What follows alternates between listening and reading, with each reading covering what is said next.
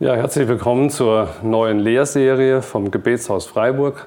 Mein Name ist Johannes Stein, ich bin hier Mitarbeiter und möchte gerne ähm, den ersten Teil heute von einer Lehrserie beginnen. Und zwar das Thema heißt Charaktereigenschaften gesunder Leiterschaft oder Charaktereigenschaft guter Leiterschaft.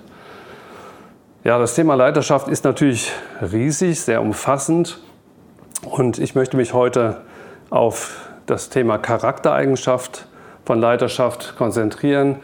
Also ein bisschen der Background ist auch, wir haben ja Wahlen jetzt gehabt und Ministerpositionen werden vergeben, Leute werden jetzt eingesetzt und das war einfach auch ein Stück weit der Anstoß für mich, darüber nachzudenken, was ist eigentlich wichtig bei Leitern, wer sollte leiten.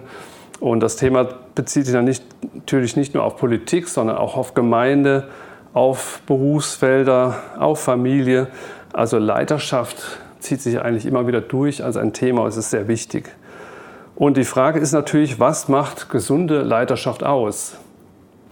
Und ich möchte mich konzentrieren in dieser Serie auf das Thema Charaktereigenschaften. Und mir ist bewusst, dass das Thema natürlich umfassender ist, gehört genauso, äh, ist auch wichtig, ja, über Kompetenzen nachzudenken, was brauchen Leiter für Fähigkeiten, für Gaben. Ähm, und auf der anderen Seite auch, ja, wie ist es, wenn äh, Leiter irgendwo platziert sind? Wie ist das mit der Chemie des Ganzen? Also es sind ganz breite ähm, Themenpaletten, die wir da entfalten können. Aber ich möchte mich konzentrieren auf das Thema Charaktereigenschaften gesunder Leiterschaft. Und da möchte ich gern zunächst beginnen mit einer allgemeinen Definition. Die habe ich gefunden bei Robert Clinton. Der Werdegang eines Leiters heißt sein Buch auf der Seite 14, wer sich dafür interessiert. Und er gibt erstmal eine allgemeine Definition, was Leiterschaft ist und sagt, Leiterschaft meint die Fähigkeit, Einfluss zu nehmen auf eine Gruppe von Menschen, gemäß den Absichten Gottes mit dieser Gruppe. Ich sage das nochmal, Leiterschaft meint die Fähigkeit, Einfluss auszuüben auf eine Gruppe von Menschen, gemäß den Absichten Gottes mit dieser Gruppe. Dieser zweite Teil, gemäß den Absichten mit dieser Gottes mit dieser Gruppe, ist natürlich mehr auf geistlichen Kontext bezogen. Aber so die allgemeine Definition Leiterschaft meint Einfluss nehmen, das kann man natürlich auf sämtliche Bereiche übertragen. Und ich finde es gut, dass es einfach eine, eine, eine schlichte Formulierung erstmal ist. Leiterschaft heißt Einfluss ausüben. Und natürlich weiß man aus Erfahrung auch, dieser Einfluss, den, der ausgeübt wird, der kann natürlich gut sein, der kann auferbauend sein, er kann aber auch zerstörerisch sein oder manipulierend, er kann beherrschend sein.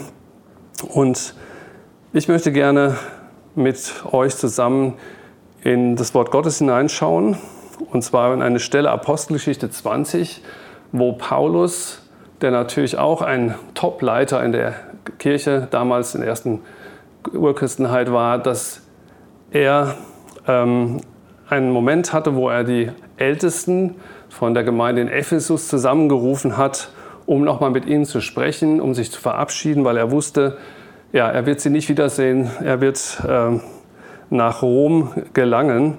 Und ich möchte gerne einige Verse aus Apostelgeschichte 20 dazu vorlesen, ab Vers 17.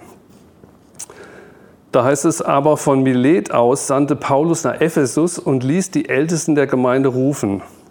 Als die aber zu ihm kamen, sprach er zu ihnen, ihr wisst selbst, wie ich mich vom ersten Tag an, als ich in die Provinz Asien gekommen bin, die ganze Zeit bei euch verhalten habe, wie ich dem Herrn gedient habe in aller Demut und mit Tränen und unter Anfechtungen, die mir durch die Nachstellung der Juden widerfahren sind.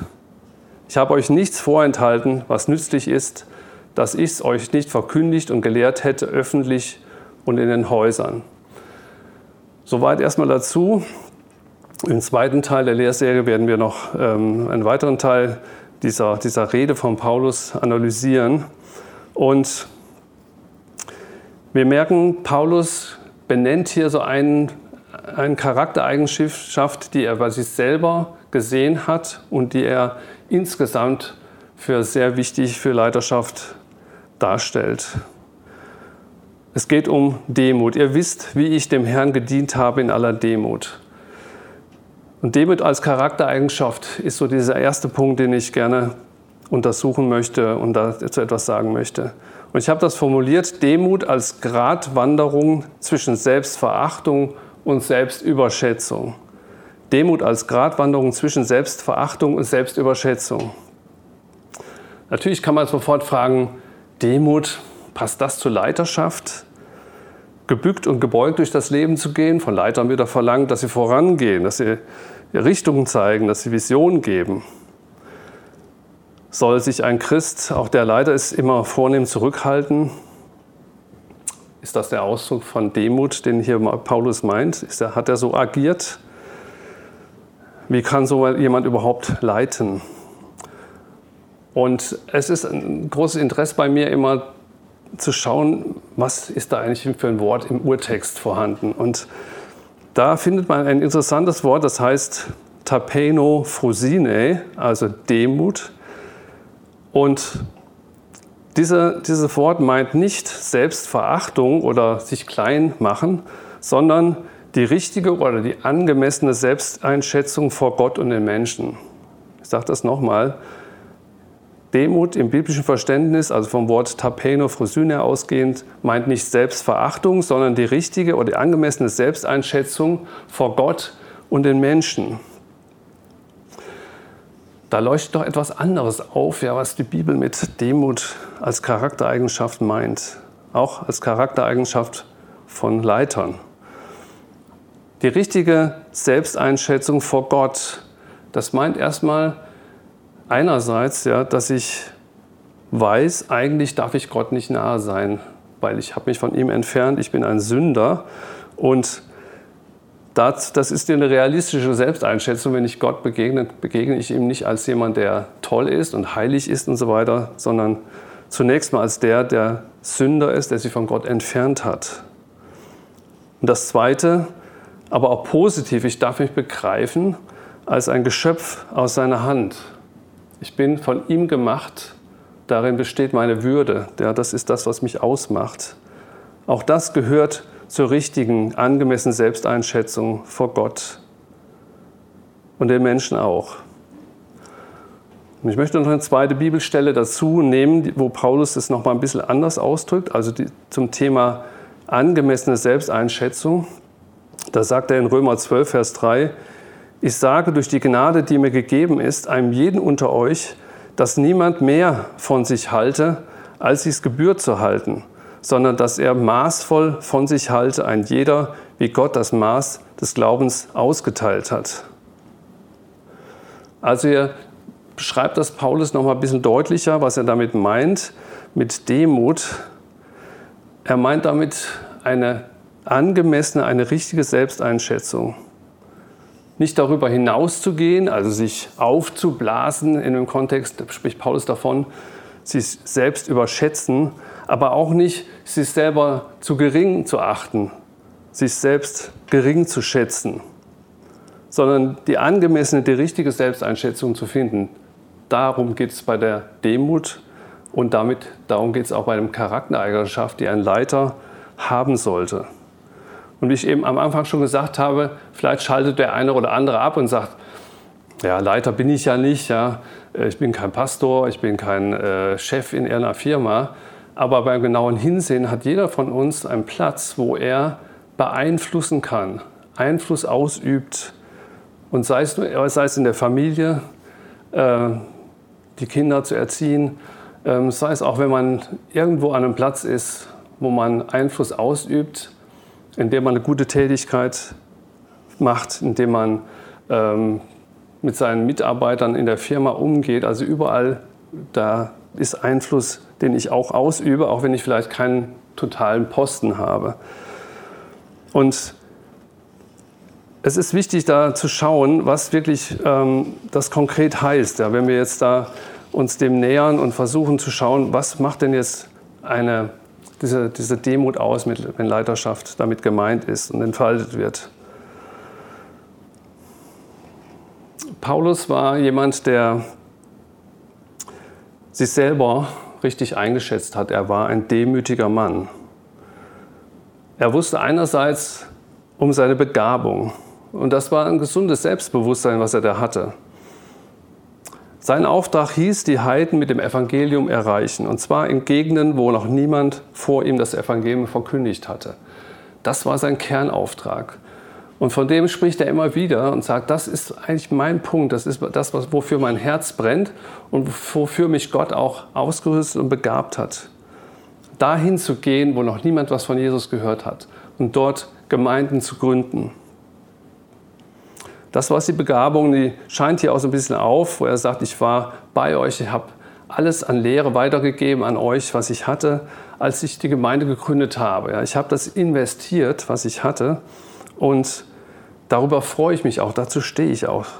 Daran, ähm, ja, da, da weiß ich, dass ich am richtigen Ort bin, in dem Zentrum dessen, was Gott mir gegeben hat. Und normalerweise wird man das von unserem Verständnis von Demut her gerade nicht inkludieren oder einbeziehen und sagen, das klingt auch schon wieder ziemlich selbstbewusst hier, ne? fast, fast schon ein bisschen zu, äh, zu doll, was er über sich denkt. Aber wir müssen einfach verstehen, Demut in dem Sinne, die richtige Selbsteinschätzung haben, meint eben auch, ein positives Verhältnis zu haben zu den Gaben, die ich habe, sie zu bejahen und anzunehmen. Und an manchen Stellen habe ich den Eindruck, dass Leute das nicht verbinden, sagen, ja, Jesus hat ja selber gesagt, kommt zu mir und lernt von mir, Matthäus 11, 28, denn ich bin ähm, sanftmütig und von Herzen demütig. Ja, und da stellt man sich jemand vor, der immer äh, sich zurückhält, ja, der äh, sagt, Entschuldigung, fast schon, dass ich da bin. Das ist auch ein Bild von christlicher Demut, die einfach mit, dem, mit der biblischen Botschaft nicht übereinstimmt. Ja, Paulus wusste also um seine Begabung, aber was auch sehr wichtig ist, er wusste auch um seine Begrenztheit. Ähm, und das sehen wir zum Beispiel in 1. Korinther 1, wo Paulus hört, dass es in der Gemeinde dort Spaltungen gibt, dass die einen sagen, ich gehöre zu Paulus, der andere sagt, ich gehöre zu Petrus, der andere zu Apollos. Und da gibt es ähm, viel Konkurrenz in dieser Gemeinde und Spaltung. Und Paulus versucht das Ganze zu ordnen und sagt, hey, denk doch mal drüber nach. Ja? Jeder von diesen, die er da nennt, hat bestimmte Gaben. Und in Korinth war es so, dass er gesagt hat, ich habe ähm, den Samen gelegt, ich habe etwas gepflanzt und Apollos in seiner Gabe hat weitergemacht. Er hat es begossen, hat es zum Blühen gebracht. Und ähm, dann heißt es noch, ja, und ganz insgesamt, wir sind einfach nur Arbeiter und Gott hat das Gedeihen gegeben. Also von daher liegt eigentlich alles an Gott, wenn da etwas Gutes passiert ist. Aber wir merken auch, Paulus ist wieder in der Richtung genau unterwegs, wo er weiß, ich bin derjenige, der etwas Neues gründet, der etwas Neues baut. Ich habe das Fundament gelegt, er sagt an, an dieser Stelle in einem anderen Bild und ein anderer kommt jetzt und baut neue Steine da drauf. Oder in dem anderen Bild gesprochen, ich habe einen, Pflanz, einen Samen gepflanzt und jetzt kommt ähm, der Apollos und hat die Gabe, das zu begießen. Der Apollos war jemand, der offensichtlich eine sehr gute Lehrgabe hatte und die die Gemeinde auferbaut hat. Und Paulus hat also nicht gesagt, ich bin der Alleskönner, ja, ich bin derjenige, ich bin der Leiter und ähm, ich lasse das auch nicht zu, dass der Apollos mir da reinfuscht ja, und mir vielleicht den Ruhm wegnimmt, sondern er war ganz klar, und das sind auch so von Demut, ähm, unterwegs damit, dass er gesagt hat, da ist meine Grenze. Ja. Wenn ich jetzt hier 20 Jahre bleiben würde, dann würde die Gemeinde einfach nicht weiter wachsen können, weil ich bin Pionier. Meine Begabung ist wirklich Neues zu gründen, Neues anzufangen und dann brauche ich andere, ja, die kommen und mich ergänzen und das weiterführen. Also Paulus war an dieser Stelle wirklich demütig. Ja. Er wusste auch um seine Begrenztheit. Er konnte neben sich andere groß werden lassen. Und ich glaube, das ist ein ganz wichtiges Charaktermerkmal von gesunder Leiterschaft, dass gute Leiter auch um ihre Grenzen wissen und auch zulassen, dass sie von anderen ergänzt werden. Wenn Paulus länger geblieben wäre, wie gesagt, dann hätte es dieses Wachstum der Gemeinde nicht geben können. Und manchmal verlieren, habe ich beobachtet, gute Leiter ihre Salbung, wenn sie zum Beispiel in einer Gemeinde oder einem Ort, ein Werk und so weiter, zu lange bleiben. Das kann auch mal in einer Firma sein, dass jemand wirklich gute, tolle Akzente gesetzt hat, aber er ist eigentlich nicht jemand, der jetzt das Ganze äh, weiterführt, Strukturen schafft und so weiter, sondern vielleicht wieder an einer anderen Stelle wieder eine Firma oder etwas Gutes pflanzt. Und er braucht eben Mitarbeiter, die diese Gaben haben, dass sie das weiterführen können, was er selber initiiert hat. Und dazu ruft Paulus auf, seid in diesem Sinne auch wirklich realistisch, hab ein angemessenes Selbstwertgefühl. Überfordere dich nicht mit Dingen, die du selber nicht gut kannst. Und ähm, Thomas Harry hat ein Buch geschrieben, Die Kunst, sich selbst zu führen. Da geht er noch näher darauf ein, wie befreiend und gut das auch ist, wenn man sich eingestehen kann, dass man bestimmte Dinge eben nicht so gut kann. Man hat es versucht, sich zu optimieren, aber es klappt einfach nicht. Und das ist ein Zeichen dafür, dass man nicht in dem ist, was Gott gegeben hat. Und dass es an der Zeit ist, andere ranzulassen, zu suchen, ja, die mich selber in dem Bereich ergänzen können. Also Paulus war immer auch sich dessen bewusst, er braucht andere. Und deswegen ist es auch nicht so, man spricht immer von der ersten Missionsreise des Paulus und so weiter, sondern genau hingeschaut war er nie allein unterwegs. Ja. Er hatte bei der ersten Missionsreise den Barnabas dabei, Barnabas, der Sohn des Trostes, ja, der offensichtlich auch eine, eine seelsorgerliche Gabe hatte. Bei der zweiten Reise hat er den Silas mitgenommen, der von dem gesagt wird, dass er ein starkes prophetisches Profil hatte. Also Paulus hat sich Leute gesucht, die ihn ergänzt haben. Und er hat auch insgesamt ein großes Team immer gehabt von Mitarbeitern, die einfach die Stellen, wo er nicht so gut war, abgedeckt haben. Und andererseits hat er diese Mitarbeiter auch natürlich geformt und geprägt durch das, was er, wie er war und wie, er es gemacht hat. Und ähm, hat natürlich auch dadurch Segensspuren hinterlassen. Es war eine gesunde Leidenschaft, weil er von diesem Wunsch oder diesem Irrbild eigentlich ein Alleskönner sein zu müssen Abschied genommen hat. Ein weiterer Punkt ist mir noch bei Paulus aufgefallen, und das geht noch mal eine Etage tiefer. Nämlich in dem Sinne, dass Paulus sich immer dessen bewusst geworden, gewesen ist, woher er gekommen ist. In 1. Korinther 15, 9 und 10, da beschreibt er so die Auferstehungserscheinung, die Jesus äh, den Menschen gewährt hat, also manchmal 500 Brüdern oder einmal zusammen oder den Aposteln. Und dann sagt er dann, das ist ein sehr bemerkenswerter Satz, auch mir zum, ganz zum Schluss ist er erschienen ähm, als dem geringsten aller Apostel, wobei ich eigentlich gar nicht das Recht hätte, Apostel zu heißen. Und warum? Weil ich die Gemeinde Gottes verfolgt habe. Das hat Paulus nicht als ein Event, eine Phase seines Lebens einfach hinter sich gelassen und sagt, ja, das war mal, das tangiert mich jetzt gar nicht mehr, jetzt bin ich der tolle, erfolgreiche Evangelist, sondern es war ihm immer wieder präsent, ja, dass er eigentlich gar kein Recht von sich selber aus hatte, diese, diese Aufgaben, die er machte, jetzt ausfüllte, überhaupt tun zu können, sondern er verdankte das schlicht und allein der Gnade Gottes.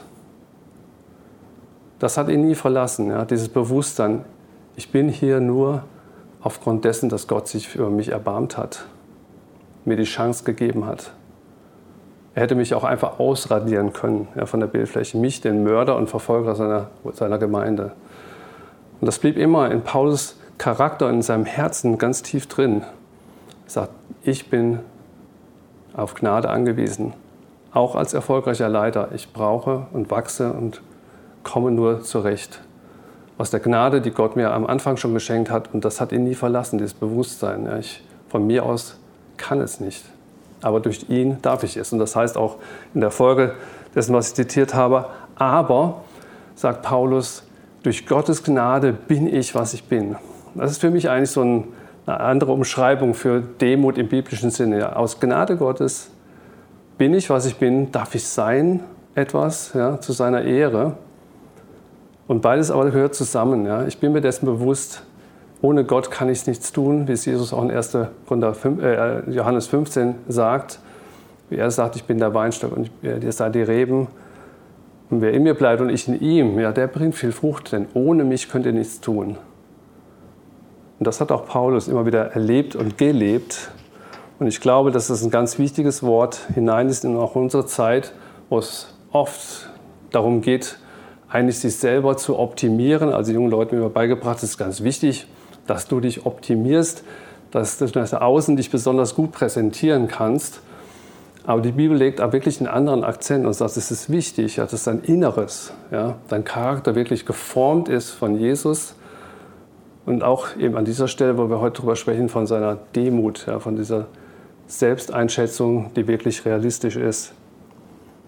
Ist euch aufgefallen, dass Jesus ähm, des Öfteren sagt, zum Beispiel, der Vater ist größer als ich.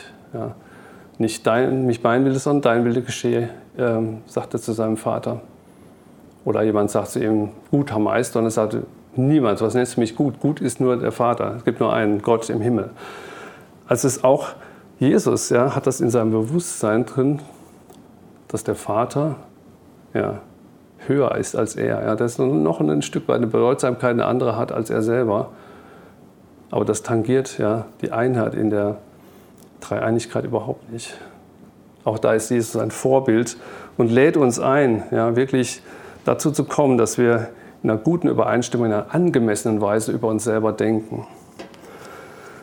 Ich möchte ähm, diesen Teil abschließen ähm, von der Darlegung dessen, was wirklich äh, die Bibel mit Demut meint, ähm, indem ich noch erzähle von einem Mann, von einem Politiker, jetzt nicht mal von einem geistlichen Menschen, wie wir jetzt Paulus angeschaut haben, und der auch ein Stück weit so was von mir aus gesehen wie ein Vorbild sein kann in unserer Zeit, wenn es darum geht, wer bekommt nur eigentlich welche Aufgabe jetzt in der Politik. Ja, es wird ja gerade verteilt oder ist schon fast alles verteilt an Aufgaben.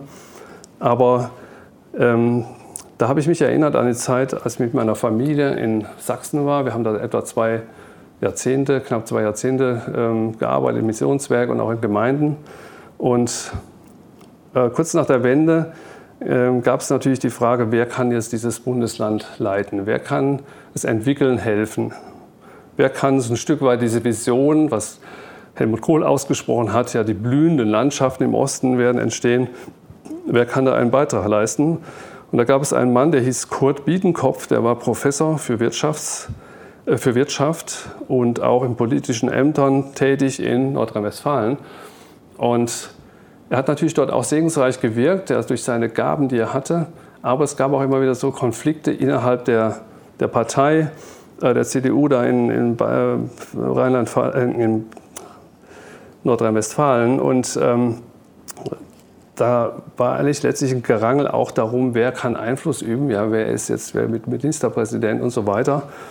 Und kurz nach der Wende kam dann diese Anfrage, ja, wer könnte sich das vorstellen, dort sich einzubringen. Und der Kurt Biedenkopf hat das so empfunden, okay, das wäre nochmal für ihn eine Chance. Und er hat Freude dazu gehabt, in dieses Land zu gehen und versuchen, das aufzubauen.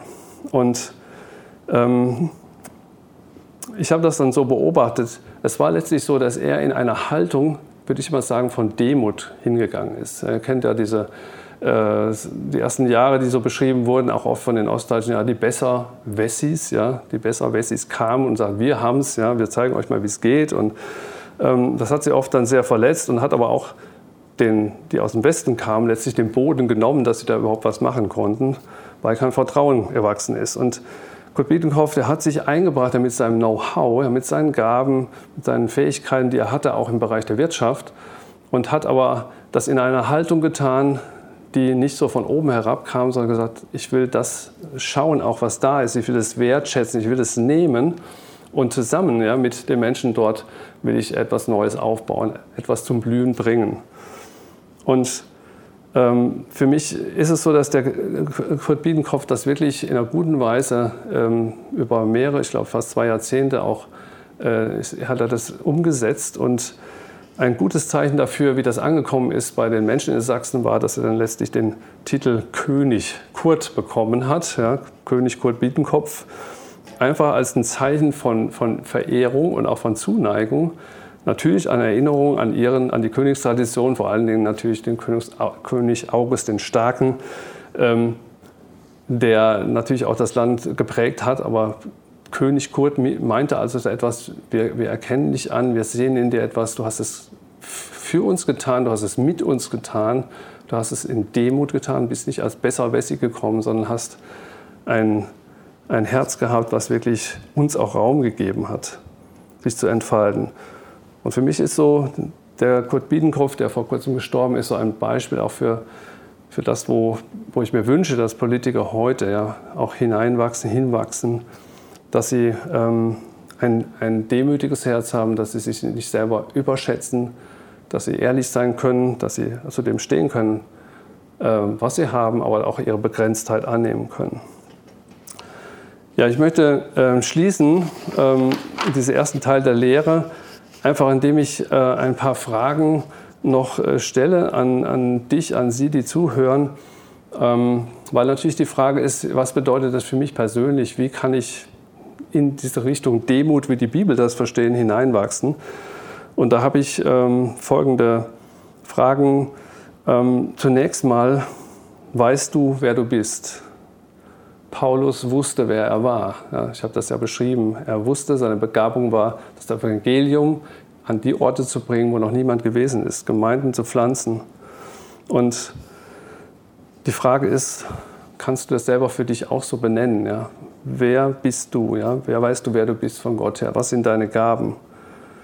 Und dann ähm, den, deinen Einfluss gemäß dem, was Gott dir gegeben hat, auch auszuüben. Und ich persönlich habe das so gemerkt, ich brauchte manchmal auf meinem Weg auch Gespräch mit anderen. Auch Gott hat zu mir gesprochen, aber auch durch andere, die mir dann gesagt hat, das sehe ich in dir. Ja.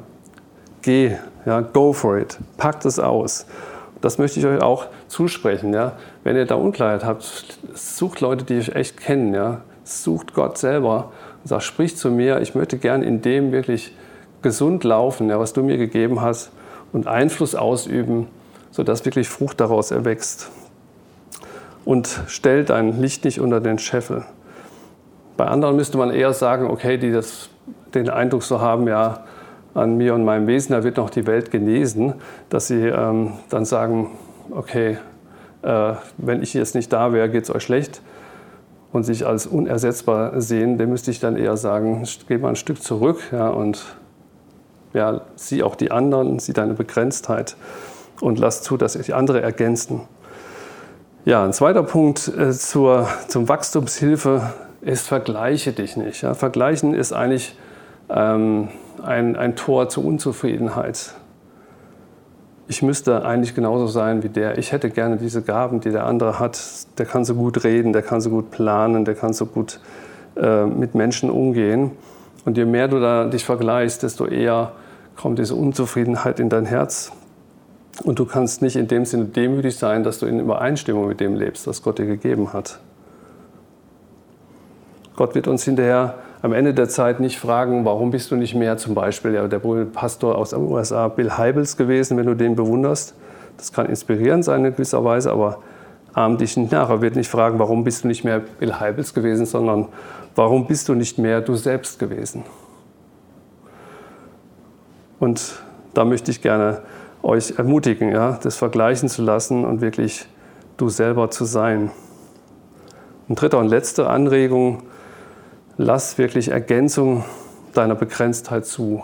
Wenn du versuchst hast, dich zu verbessern in bestimmten Bereichen und es wird einfach nichts, was jetzt richtig gut ist, dann ist es an der Zeit, andere zu bitten, anderen Raum zu geben, ja, die dich in deiner Begrenztheit ergänzen.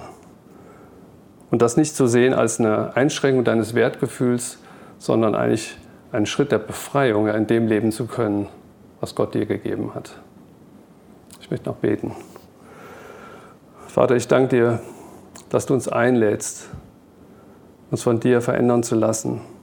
Und ich danke dir, Jesus, dass du gesagt hast, komm zu mir und lernt von mir, denn ich bin demütig. Und ja, Jesus, ich bitte dich, dass du uns lehrst und lehr, dass, dass wir Einfluss ausüben können, so wie du es gemacht hast. Dass wir in dem wirklich leben und zu Hause sein dürfen, was du uns gegeben hast. Dass wir die Gaben bejahen können, die du gegeben hast und nicht andere beneiden um ihre. Vater, und dass du uns lehrst, dass wir Ergänzung zulassen können in den Bereichen, in denen wir nicht so gut können. Vater, und ich danke dir, dass du uns rufst, wirklich Nachfolger zu sein, die dich widerspiegeln, die, die wirklich ähm, Frucht bringen, weil wir genau in dem sind, was du uns gegeben hast. Und lehre uns immer wieder neu aus dieser Gnade zu leben, Ohne deine Gnade können wir nichts tun, aber mit dir können wir Berge versetzen, Herr. Und dass wir mit Paulus sagen können von ganzem Herzen, durch deine Gnade, Vater, durch deine Gnade, Jesus, durch deine Gnade, Heiliger Geist, bin ich, was ich bin. Amen.